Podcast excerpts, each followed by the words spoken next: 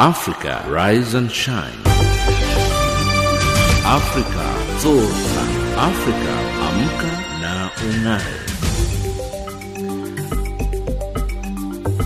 Good morning and a very warm welcome to Africa Rise and Shine. This is Channel Africa from an African perspective, coming to you live from Johannesburg in South Africa.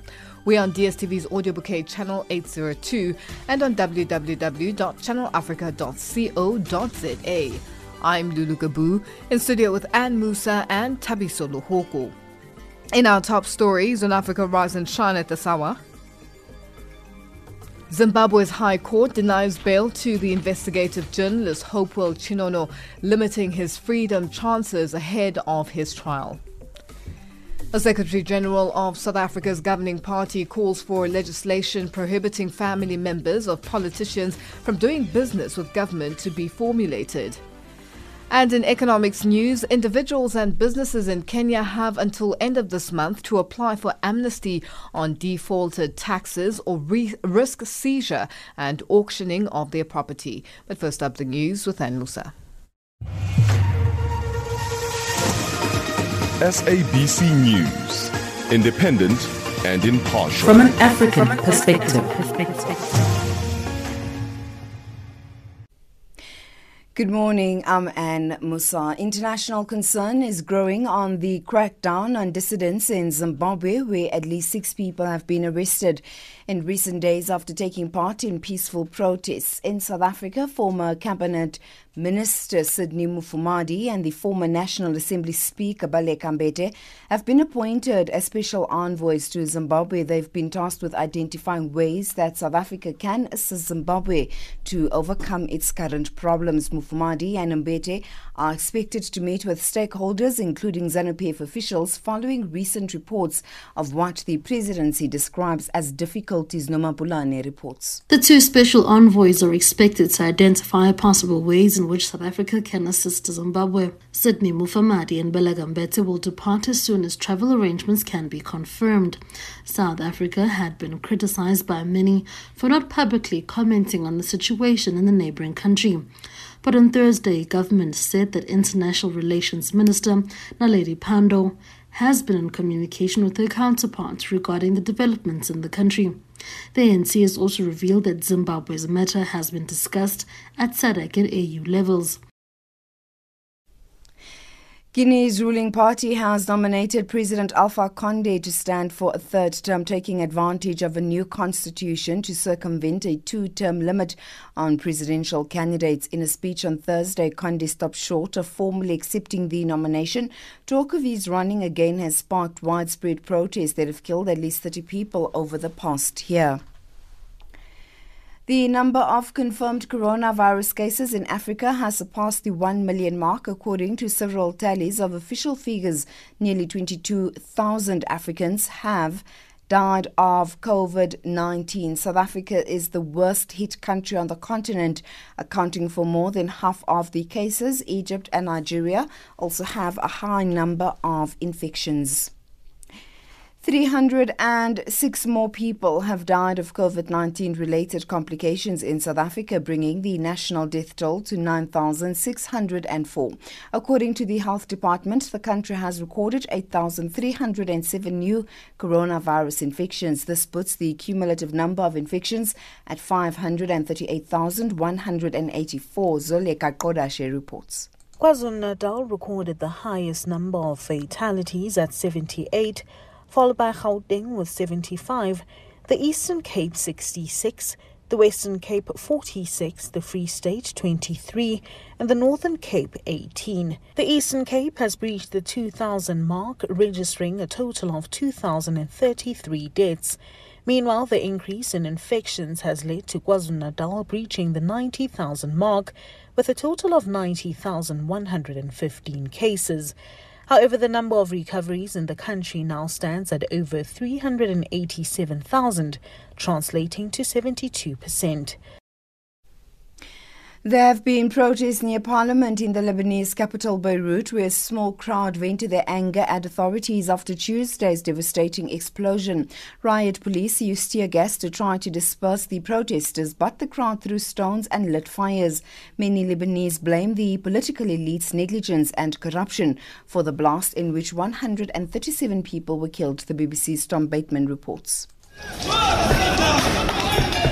Despair is turning to anger in a city mourning its dead, whose numbers continue to rise. Social media accounts are filled with the faces of scores of those still missing, while up to a quarter of a million people remain without homes fit to live in. A military court said the investigation was continuing into how nearly three thousand tonnes of explosive ammonium nitrate was apparently left for years in a docks warehouse.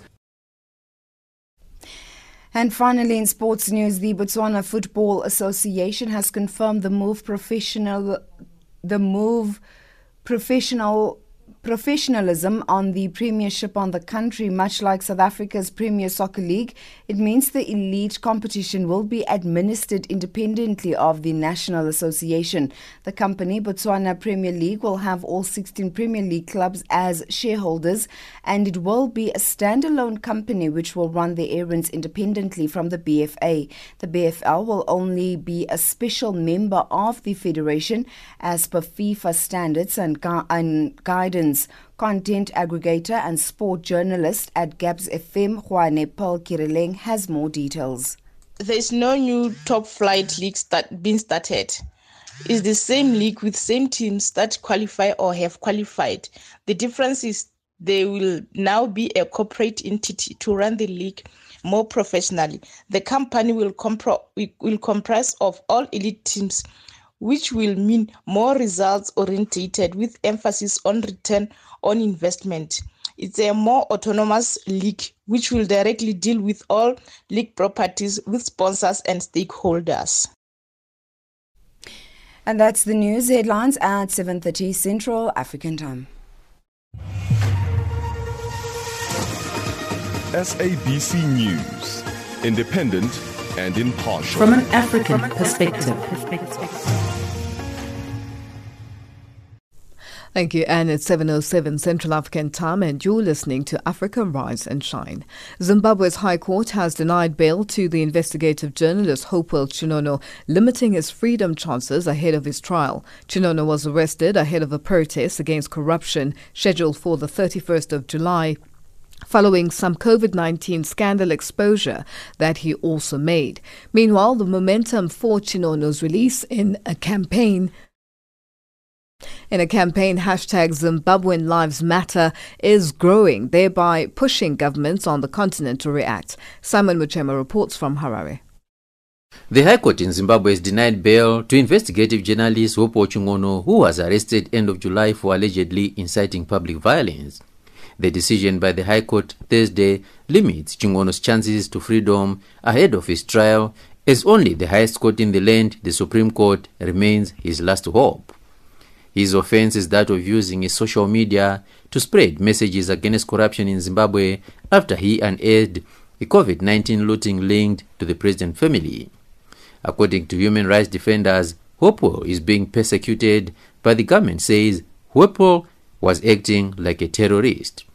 A devastated Beatrice Mtetwa, lawyer for Hopewell, expressed concern at the Harare High Court Thursday afternoon.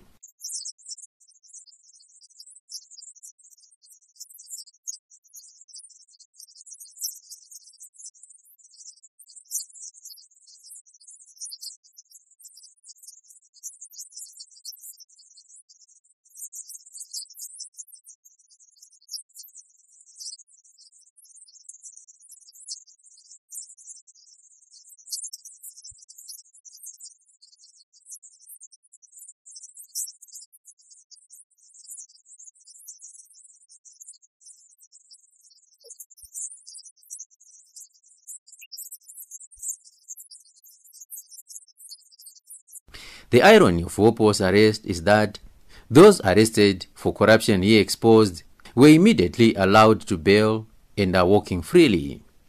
One of those linked to the scandal was former Minister Obadiah Moyo, who was chauffeur-driven in his Land Cruiser to the court instead of a police van. Moyo was immediately allowed to bail and was let free on the same day, and he never slept in a police cell.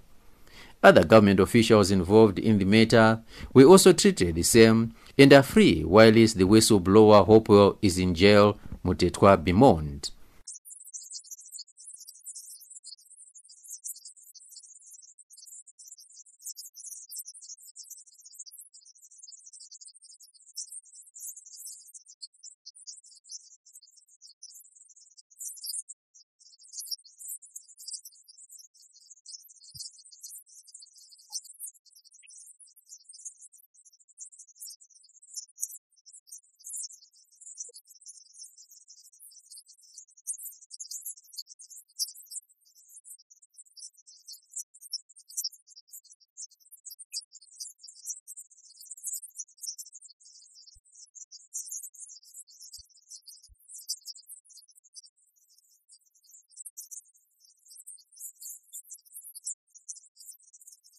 Meanwhile, Zimbabwe is on the limelight again after human rights defenders across the continent started an online campaign, hashtag Zimbabwean Lives Matter, requesting the release of Hopewell Chinono and an end to corruption. Currently, Zimbabwe is facing one of its worst economic challenges that has brought the health delivery system to its knees. This is happening at a time when cases of COVID nineteen are on the increase, with hospitals becoming death chambers, owing to shortages of manpower and medicines. Government is adamant the economy has been affected by targeted sanctions imposed on Z A N U P F elites, while ordinary citizens says corruption is the root of all the challenges. While this is happening, innocent lives are being helplessly lost daily to COVID nineteen in Zimbabwe. For Channel Africa, in Harare, Zimbabwe, this is Simon Muchemwa. The African National Congress Secretary-General Ace Magashule says a legislation prohibiting family members of politicians from doing business with government must be regulated. Magashule was speaking during an interview with the S A B C following the party's N E C meeting last weekend. Recent reports revealed that family members of several A N C leaders have been awarded COVID nineteen related tenders. These include President Cyril Ramaphosa and his spokesperson, Kusela Diko, former Cabinet Minister Nompumelelo Mokonyane, Deputy Minister in the Presidency, Thembi Siweya, and Magashule himself. Nomalizo Mandela reports. Ace Magashule said if there's conflict of interest in family members of politicians doing business with government, it must apply to all politicians. If, if it is a conflict, it means all of us South Africans and all political parties must see it as such, and we must then legislate. Uh, we must create and, and act a legislation about it. And all of us uh, will, will be happy, because we'll abide by the laws of the country, we'll abide by the Constitution of South Africa.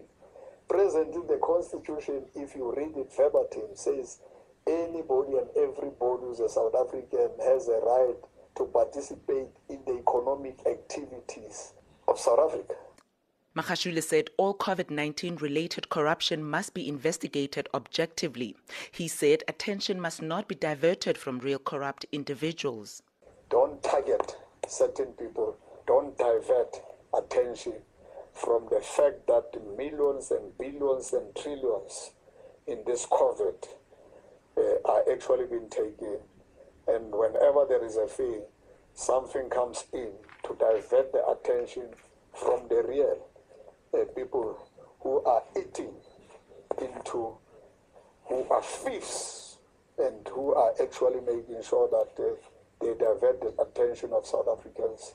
He criticized Eskom's move to cut off electricity of non-paying municipalities, adding that non-viable municipalities will never be able to pay the debt owed to the power utility. The poorest electricity is being cut off. The billions which Eskom is being owed will never be paid by non-viable municipalities. I can assure that, uh, of that. And this is why the South African government needs to occupy that space. And Eskom needs to understand that uh, you can't charge people penalties and interest, which are so unreasonable, which doesn't make sense, uh, which have been there for years. Uh, if you miss to pay Eskom now, There is a penalty, there's interest, which doesn't make sense for me. On the current crisis in Zimbabwe, Magashule said President Cyril Ramaphosa, in his capacity as A U chair, is in touch with Zimbabwean President Emmerson Mnangagwa.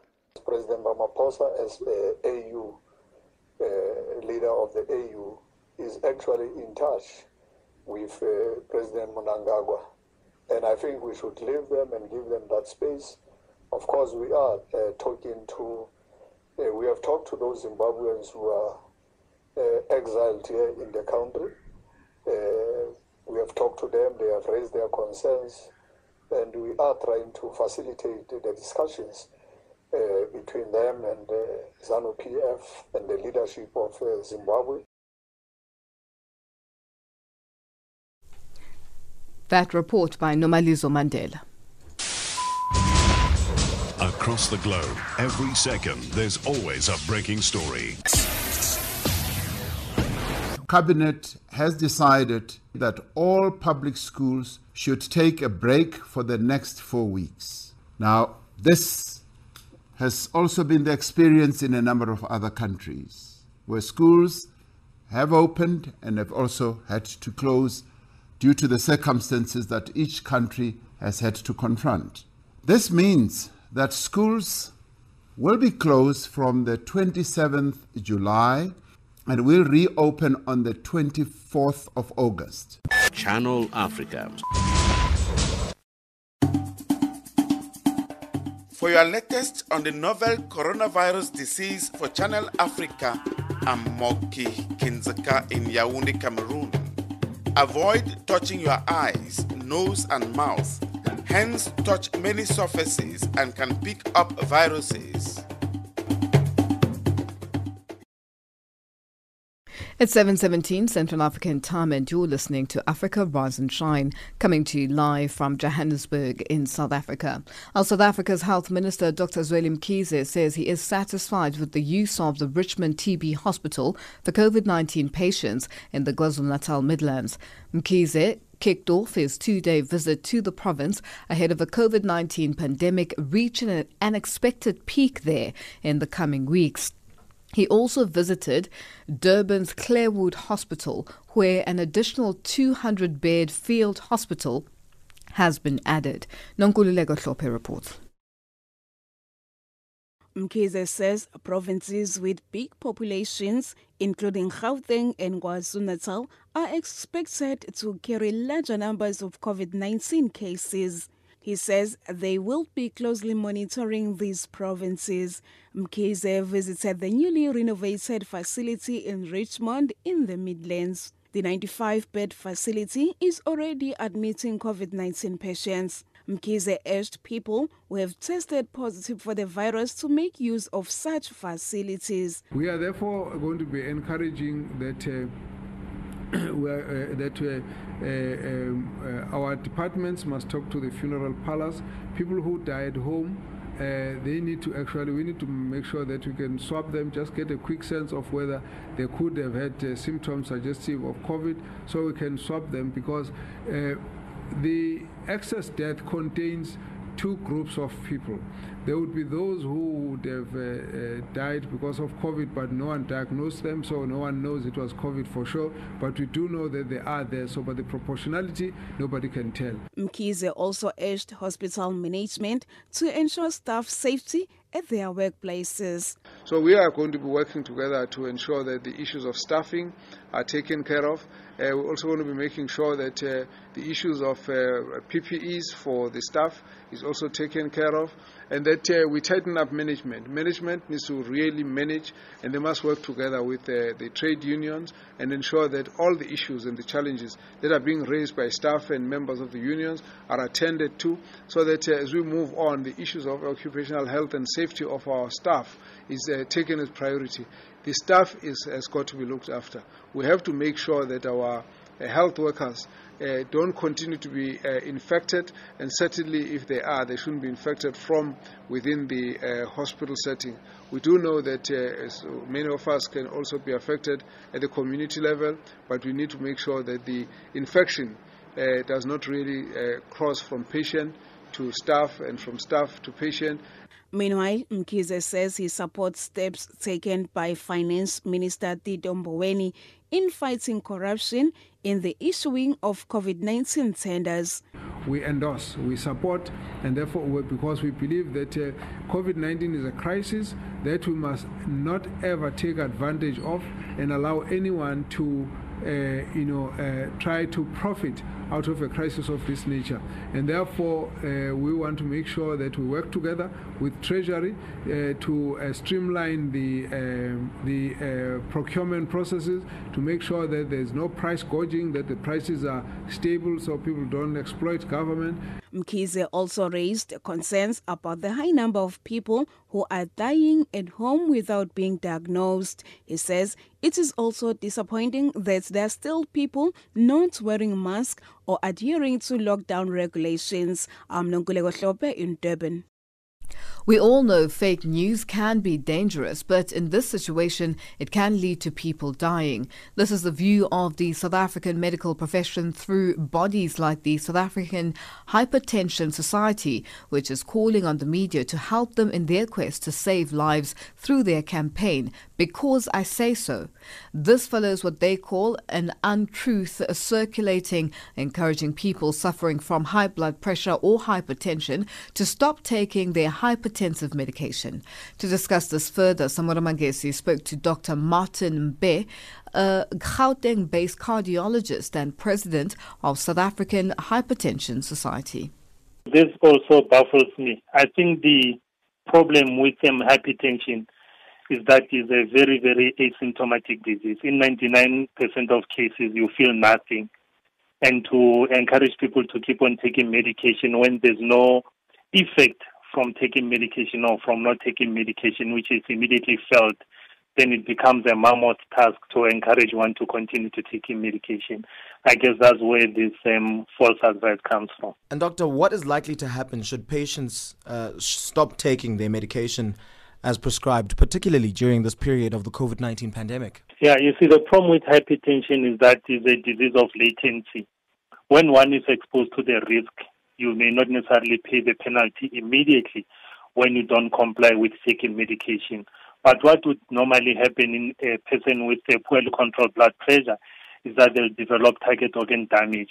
And in the setting of COVID nineteen, the clinical data shows that those ones who tend to have severe form of disease and poorer outcomes are the ones who are who have got high blood pressure, are poorly controlled, and contract COVID at the same time. So poor controls of blood pressure lead to serious complications in COVID nineteen cases. What are some of the reasons why high blood pressure is called the silent killer? Yeah, the reason high blood pressure is called the silent killer is because there is no symptom, meaning that you feel nothing. You know, this um, um, false belief that when the blood pressure is high, people will feel it is, is I don't know, is is based on, on some um, data which cannot be verified. When the blood pressure is high, you don't feel anything. The headache that one tends to feel, which is associated with um, blood pressure elevations, may be the cause of the blood pressure going up, because any cause of distress in the body will push the blood pressure up. It's called the silent killer, because for as long as the, the numbers are high, you feel nothing. The only time you start developing symptoms is when you develop complications like visual impairment, like stroke, like heart attacks, like heart failure, kidney failure, and so forth. And how can the media, government, pharmaceuticals, and South African citizens work together in order to beat this silent killer? Maybe to put it in perspective, when you look at the number one killer in, in, in South Africa at the moment, in, which is also Um, which has overtaken your H I V, AIDS, and T B, sexually cardiovascular disease, with high blood pressure elevations or hypertension being the biggest contributor towards these cardiovascular complications. And when we look at the level of awareness of um, blood pressure elevation, when you look at the population of people with hypertension, the level of awareness is less than fifty percent. seventy-three percent of people with high blood pressure are not aware that they've got high blood pressure. And the only way we can identify those numbers is if we develop a habit of measuring blood pressure without waiting for symptoms. And the, the contribution of the media is towards educating people on the need to know their numbers. And for those whose numbers are high, there's a need to take medication even if they don't feel anything. And then also, the intention is not just to give pills, but to control the blood pressure. So we need to educate people about the need to measure the blood pressure, to know what normal blood pressure values are, and to also appreciate that taking medication is not just swallowing pills, but then we must correlate the taking of pills with the blood pressure levels that are coming down to normal levels. And doctor, do you have any tips on how people can avoid developing hypertension? Yeah, the beauty with hypertension is that it's a disease of latency and it tends to be forgiving. So you are given enough time to deal with the blood pressure elevations in two ways. The one way is um, lifestyle management strategies, and the second strategy is to give pills. Not everybody will need to take pills if we manage the lifestyle properly. Lifestyle measures that will improve blood pressure control, number one, will be reducing salt intake. Number two will be reduction of sugar intake. We need to bring down the body weight. We need to exercise, do some movement. When you exercise, that will also help you lower the blood pressure. And also for those who take alcohol, is to drink responsibly. One or two servings in a day should be enough, because excessive alcohol intake will also increase the blood pressure reading. And the one other thing that should not be done is actually smoking. One cigarette per day is just one too many, and people should try and abstain or refrain from smoking. That's Doctor Martin Mbe, a Gauteng-based cardiologist and president of the South African Hypertension Society, speaking to Samora Mangesi. A nurse from Skotberg on South Africa's KwaZulu-Natal south coast is raising the spirits of patients at the clinic where she works with her jokes, dancing and singing. fifty-seven-year-old Sister Thathakahle Thathakahle Gumede has uh, taken caregiving to another level as she even prepares food for her patients. Phanele Mhlongo reports. Sister Thathakahle Gumede, affectionately known as Mapengu, makes her patients forget about their illnesses as she entertains them with music and dance while they wait for their consultation. Sister Gumede has been a nurse for thirty-three years in different health facilities in the province. She says she chose this profession because she wanted to serve the people. Sister Gumede and the staff members at Pilani Clinic at Swakcele in Skotberg always start their day by singing and educating the patients. Pilani Clinic is in the rural areas on the KwaZulu-Natal south coast where many residents are unemployed. Gumede also grows vegetables within the clinic premises to assist some patients. She says she wants patients to feel at home, away from home, and be comfortable enough to discuss their illnesses. Worse now that we have these diseases, yeah. that diseases that are making us lose our self-esteem. So you'll find that the patient at home is not accepted, perhaps is being ill-treated because of this uh, a disease that she has. So my dancing and singing uh, for them, I'm, I'm trying to make them laugh, at the same time making them feel at home. People are scared of nurses. They can't even say what is wrong with them. So I'm trying to make the home environment, as you you know, they call me Mapengu. They don't even call me Sister Gumede. I want a person, when she comes here, to feel free. Gumede composes songs that are informative. As the country is battling with the COVID nineteen pandemic, she has composed a song that encourages people to follow precautions to prevent the spread of the virus. By me doing this, making them laugh, making them forget uh, uh, just for a minute their problems, I'm treating them psychologically and emotionally. When they come to me, they talk to me about their problems. That is emotional. Then physically, uh, the pill that the nurse is having, the job for the pill or for medicine will be very easy, will be smooth sailing, because this patient is now psychologically and emotionally uh, uh, well.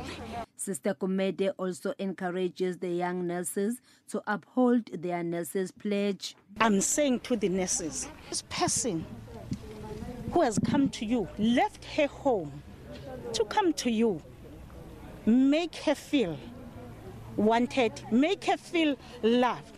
All the po politics surrounding our work, uh, working condition, that this person doesn't know about that.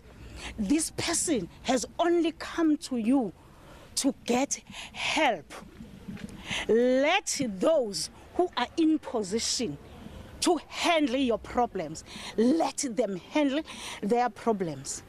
And you handle your problem, which is patient care. And that, my child, is very satisfying. One of Sister Gumede's patients, Nyenyezile Mzulwini, says Gumede's attitude makes it easy to communicate with him. Mom Gumede treats us with humor. She is kind.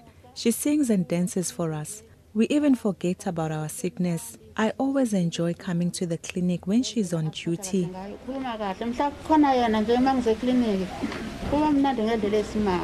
Sister Gumede says the tough face that some nurses put on makes it difficult for patients to speak openly about their physical and psychological challenges.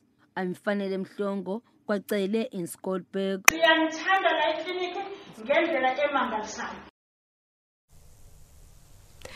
It's seven thirty-one Central African time, and our headlines up next with Ann Musa. S A B C News, independent and impartial. From an African perspective.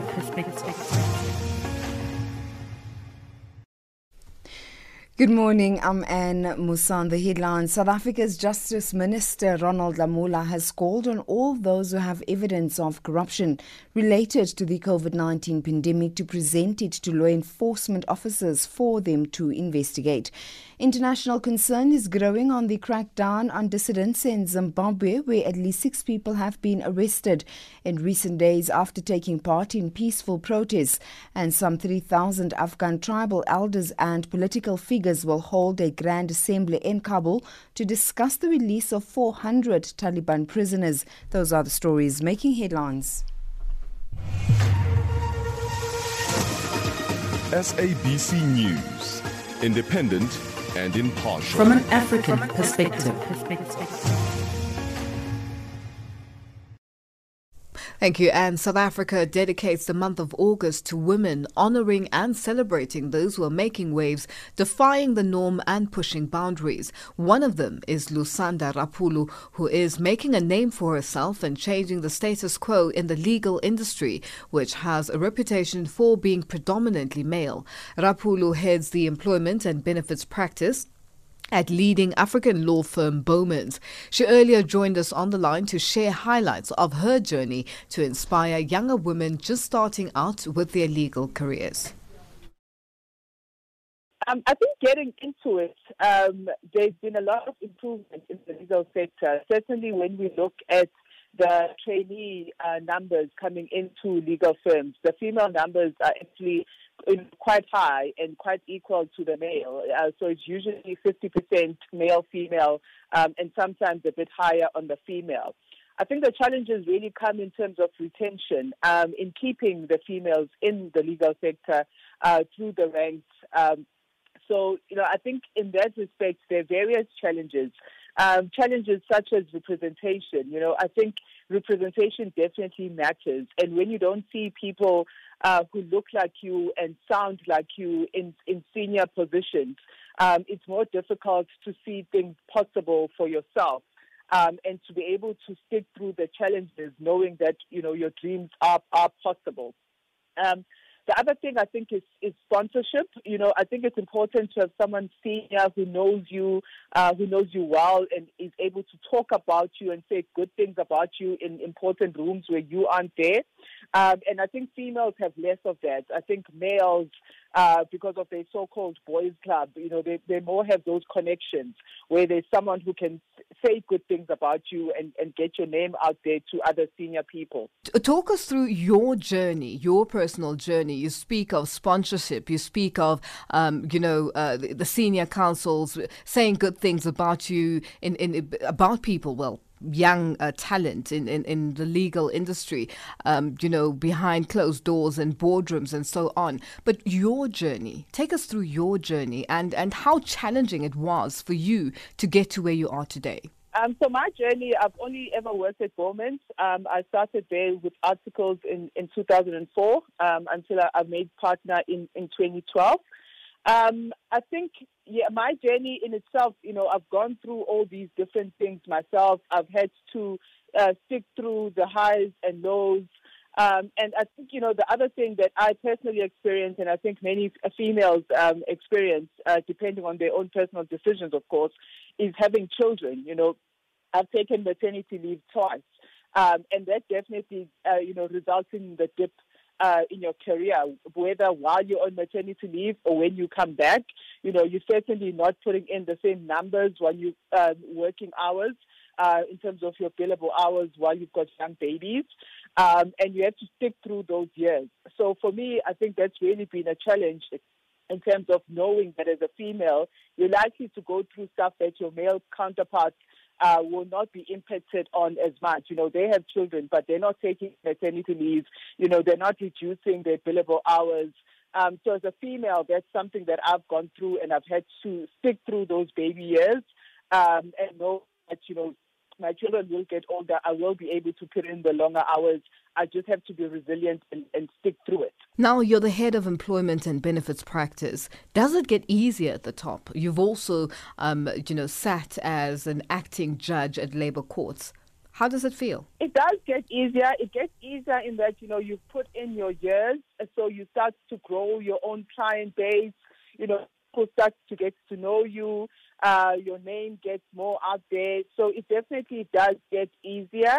Um, I do think, you know, in terms of acting judges, et cetera, uh, there's still scope for having more female representation. Um, but I do think that it, it it does get easier, but it gets it gets easier with, with time. It's a, it's a time game. You have to put in the time. And what's your assessment um, in terms of efforts to reforming the legal system to, to balance gender representation? Are we seeing significant um, strides? I think the reforms are good. Um, I mean, frankly, I think there are many organizations who wouldn't have the female numbers that they have, but for the fact that the law requires them to make those strides. Um, so I think the reforms are good. Um, I think that, it, you know, as I said, it's a time game. Um, so the, the, the strides are there, but it's not something quick. It's something that takes time. Um, and, you know, as I said right at the beginning, you may get high female numbers when people are trainees, but you may not have the same numbers once people are partners. Uh, people might drop off for many various reasons. So it's it's it's making strides, but knowing that it is going to take time. It, it's a marathon. It's not a sprint. Now, Lusanda, what's your message to upcoming female law practitioners? Um, how can you prepare them for what lies ahead and also encourage them to stand up for themselves? I think my message for them is that it's a it's a fulfilling career.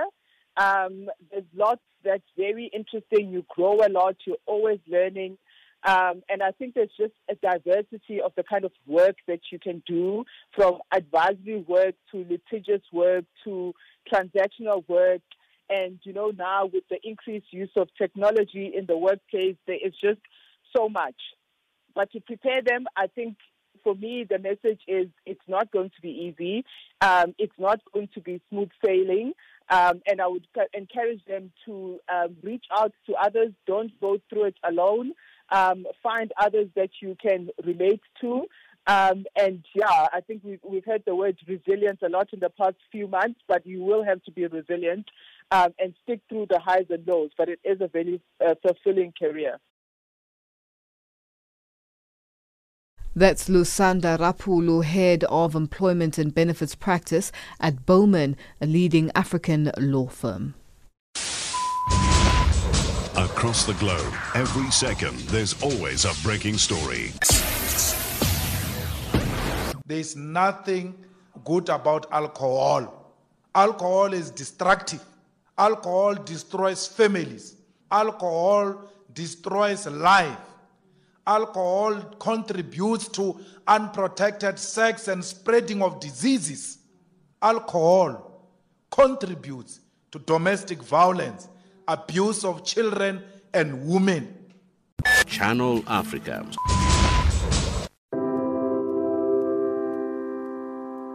W H O recommends thirty minutes of physical activity a day for adults and one hour a day for children. If your local or national guidelines allow it, go outside for a walk, a run or a ride, and keep a safe distance from others. If you can't leave the house, find an exercise video online, dance to music, do some yoga, or walk up and down the stairs. Avoid touching your eyes, nose and mouth to slow the spread of the coronavirus. For more information on the coronavirus, visit the World Health Organization site at w w w dot w h o dot int.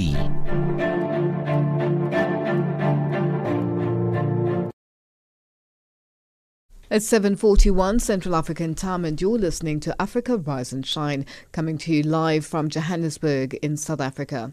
The Johannesburg Metro Police Department says it has seen a decline in the number of vehicle crashes reported in the city since the start of a national lockdown in March. However, officials say it's unclear if this is directly related to the ban on alcohol sales. Some vehicle repair shops say the drop in the number of vehicles needing repairs is costing them financially. Horisani Sithole reports.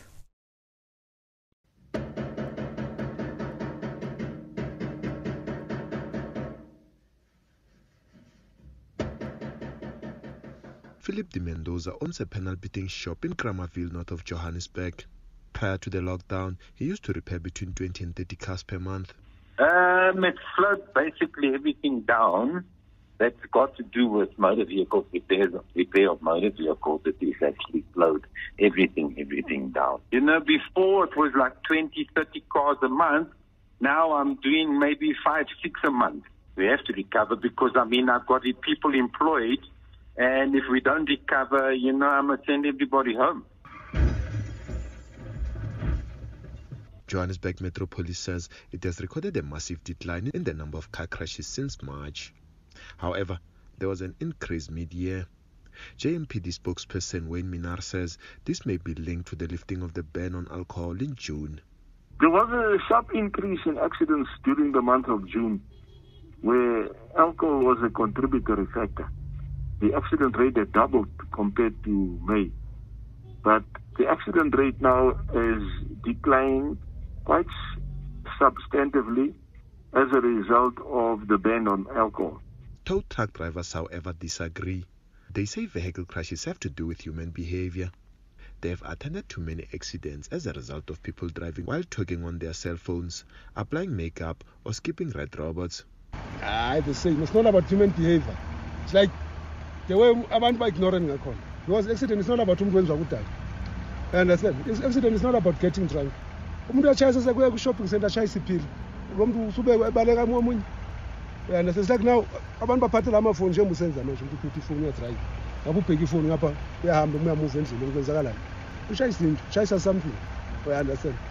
is not about being drunk or something. This tow truck driver says people who can afford it are still buying alcohol on the black market. Same thing. Ah. Yeah. Same thing. Amazing has been there. Ah. Yeah. He looked down in J. He seven there from somewhere. But you they were moving up and down. I just remember the lockdown. Like William Nicole Polish N one. Election forty-five, fifty. They enchale. Hamba government. Why roll up more balay? Attack away from Marshall of Valley. De Mendoza says apart from the ban on alcohol, other factors also play a role. This includes the curfew imposed by government. With the lockdown, everything is closed, so there's nothing actually open for people to get around. Number one, for example, restaurants aren't open. Number two, you got the lockdown from ten o'clock. You know, people are used to being out till eleven, twelve, one o'clock in the morning. I mean, there was always accidents on the roads without the alcohol. You know, when people go out, they work at night and they work during the day. And at night, everyone wants to go out, maybe have a supper with their wives and mistresses. And that's where the fatigue comes in. I mean, we always had long days and everything else. That report by Horisani Sithole.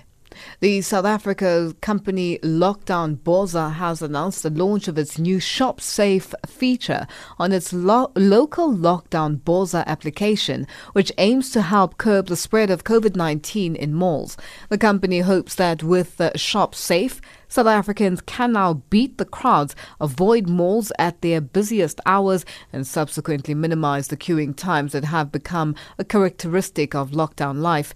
To discuss this further, Samora Mangesi spoke to Emma Patel, co-founder of the Lockdown Bolsa application. We're all in difficult times now, and I think, if anything, we can all agree that this is a high, highly stressful time and people are really anxious. So we need to rebuild um, our economy. We need to rebuild our lives. Financially, everyone needs to get on with their lives. So this part of the app, this feature of the app, will allow people to do that safely. And that's what we're aiming to do, right? We just want to get on. We want to remove anxiety. We just want to get on with our lives. So essentially, the Shop Safe allows Um, users to understand when their nearest mall is busy or not busy. It's a really simple feature. You can go in, you can select your mall, your local shopping mall, either from a drop-down list like by searching for it or by scrolling through a map. And essentially what it will do is it will tell you with a traffic light system whether that shopping mall is busy. It'll be green if it's busy. If it's moderately busy, it will be amber.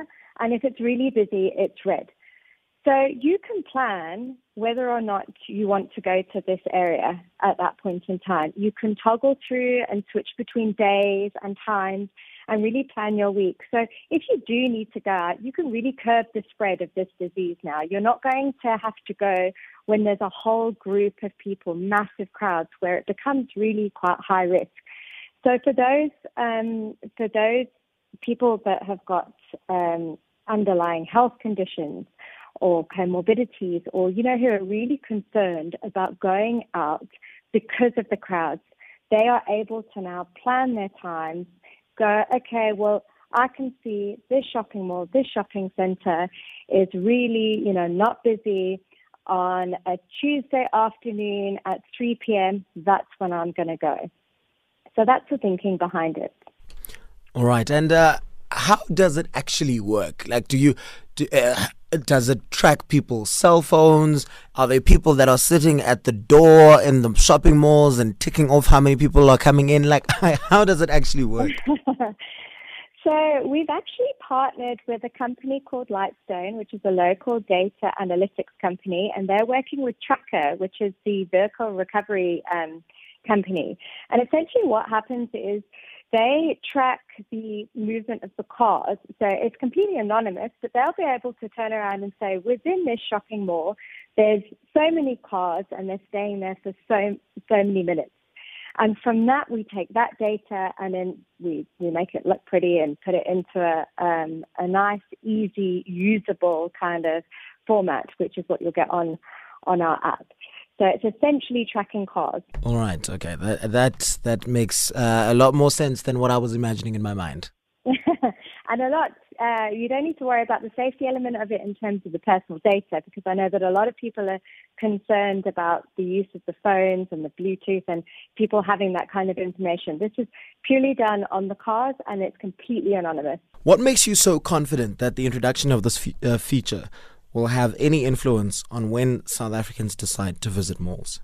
Look, I think it's um, it's twofold. So some people, like I said, will want to plan their day. They'll want to plan their week. When am I going to do that big weekly shop? So that they can do that because we've got historic data there and we can then predict what we expect the, um, the how busy these malls are on specific times of the week. Um, and similarly, if you want to turn around and quickly run out and get your, your bottle of milk, you can go in and you can see your local shops around you, which one is busier than the other, and you can quickly go to the one that is, you know, the least busy, or you can say, I can hold off for an hour because then I know.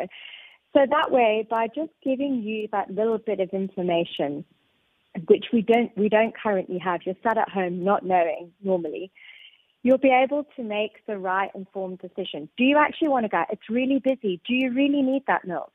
Um, so that's kind of what we're looking at. we do need to go out, we do need to carry on with our lives. But what we want to do is take away that fear that some people are having at the moment to say, look, I don't know, I don't have the information. I, I'm too scared to go out because there's lots of people. Um, I don't know how, you know, are they going to be socially distanced? Well, if you're in a very busy mall, you can't. The queues are ridiculous. So the idea is for us to be able to go through and, and yeah, and just be able to know when is the best time to shop for you. What are some of the challenges that you were met with in the process of developing the Lockdown Bolsa application? Um, the main challenges are just to try and get the, to ensure that we've got the correct data, but also to present it in a way that is easy to use so that it can apply to everybody.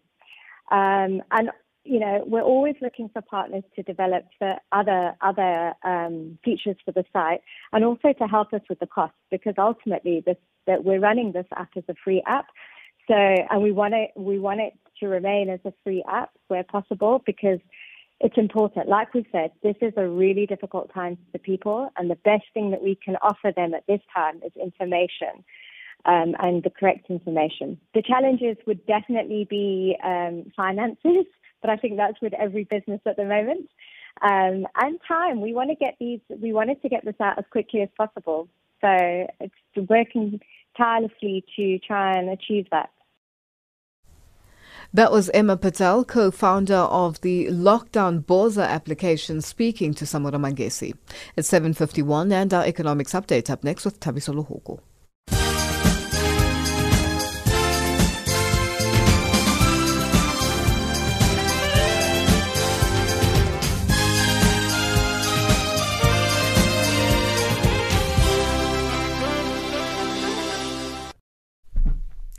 Good morning. The High Court in Cape Town has reserved a judgment in British American Tobacco South Africa, that S A's application to challenge government's ban on the sale of cigarettes. That S A has argued that the ban is not based on scientific evidence and is unconstitutional. Government lawyers told the court that the ban was needed to prevent smokers who contracted COVID nineteen from developing severe symptoms. A full bench of judges heard the matter on Monday. It's not clear at this stage when the court will hand down judgment.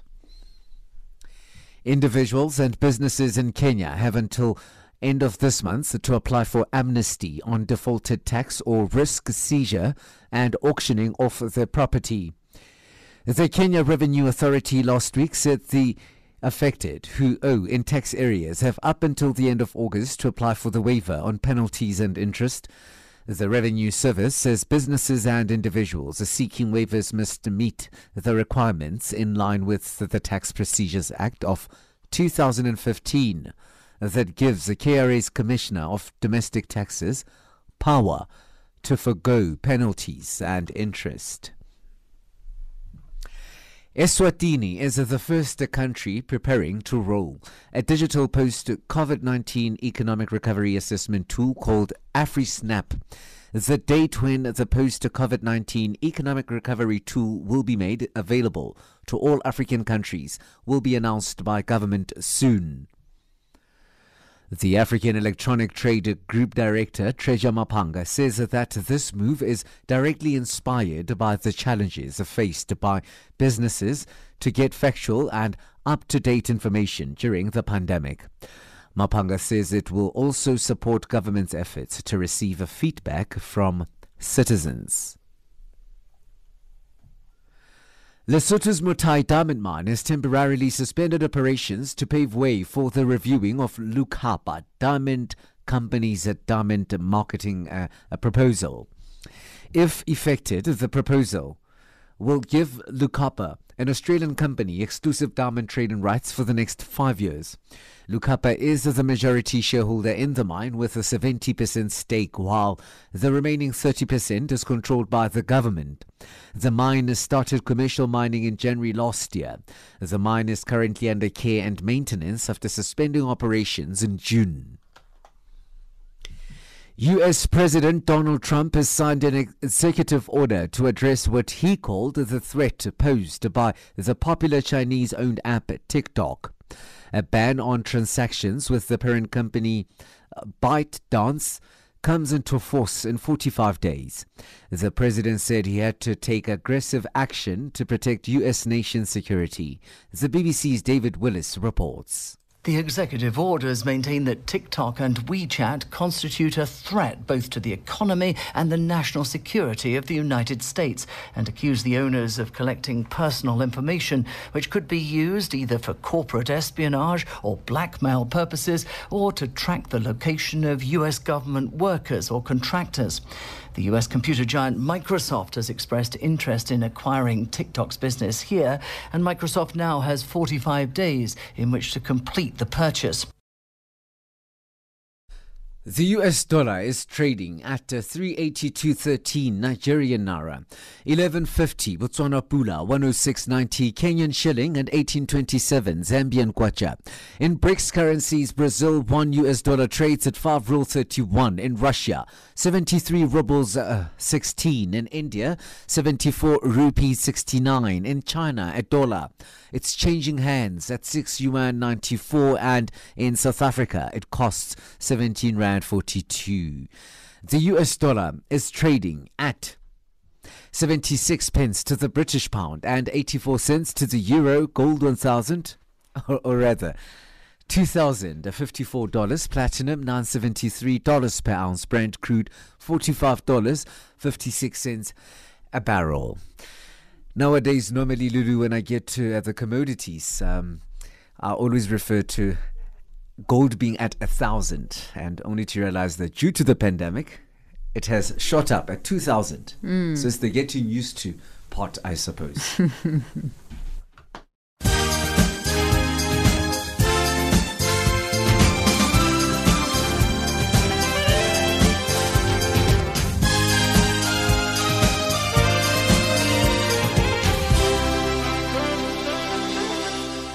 Africa, rise and shine.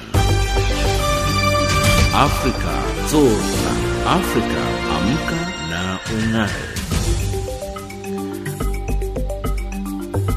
That wraps up Africa, Rise and Shine today and for the week. For myself, Lulu Gabu, producer Luyanda Maume, technical producer Mario Edwards, and the rest of the team, thank you for joining us. For comments about our show, send us an email at info channel africa dot co dot za or WhatsApp on plus two seven seven six three zero zero three three two seven, or tweet us at Channel Africa one. I'll take us to the top of the hour. For the news is Vum Vum by Brown Dash. Take care and keep safe.